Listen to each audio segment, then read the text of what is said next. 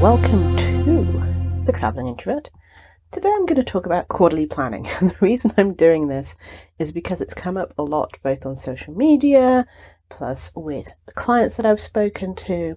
And one thing that I'm hearing resounding again and again is that why is quarterly planning the norm? A lot of people in different organizations find that they do quarterly planning, the quarter starts, and then halfway through the quarter, they have to start planning the next quarter. And so their mind is never really on what they're supposed to be accomplishing this quarter because they're desperately sort of thinking about what the next goal is rather than concentrating on achieving the first goal that they had set. And that's really interesting, along with the fact that, okay, financials tend to be quarterly and business tends to be quarterly.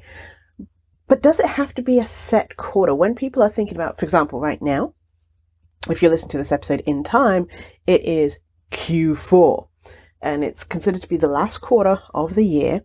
And people are thinking, okay, what can I do in Q4? Now, I happen to be right now in the United States and Q4 involves, okay, all of October. That's great. Probably half of November because Thanksgiving hits the second to last week of November. So people are already like trying to think of travel plans are not really there, or thinking of cooking, or already starting to wind down.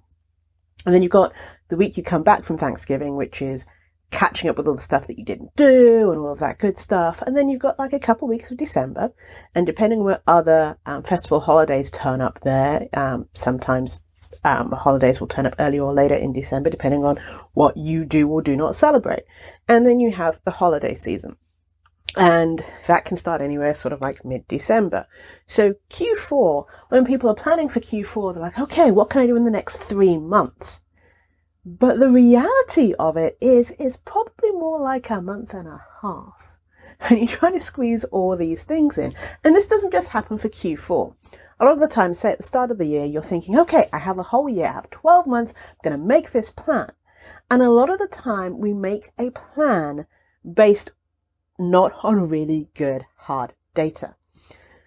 When we plan, we normally plan, okay, we've got three months. Split that three months up into, you know, each individual month and then into each individual week. Like, okay, so I have 40 hours to work on X.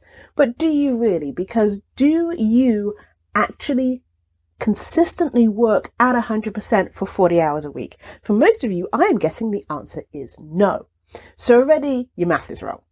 And then you're not taking into consideration days where you don't feel 100% or days that you are sick and or days where something comes up, like the car breaks down or you get COVID. Like there's all sorts, or just sick, doesn't have to be COVID, but these things happen. And when we make our plans, we do not take these things into consideration. We assume that we'll be at 100% working 40 solid hours for, for that time. And that's not doing you or anyone else any favors. And also when we're planning, a lot of the time we don't take into consideration the time needed to recharge. Great. I can think that I'm going to go to five networking events per month.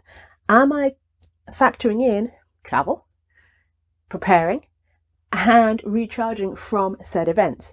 Probably not. And this is where the biggest part of where introverts make um, bad decisions when they're thinking about planning in general. They don't take into consideration, okay, when do I work at my best? What kind of tasks do I do at my best?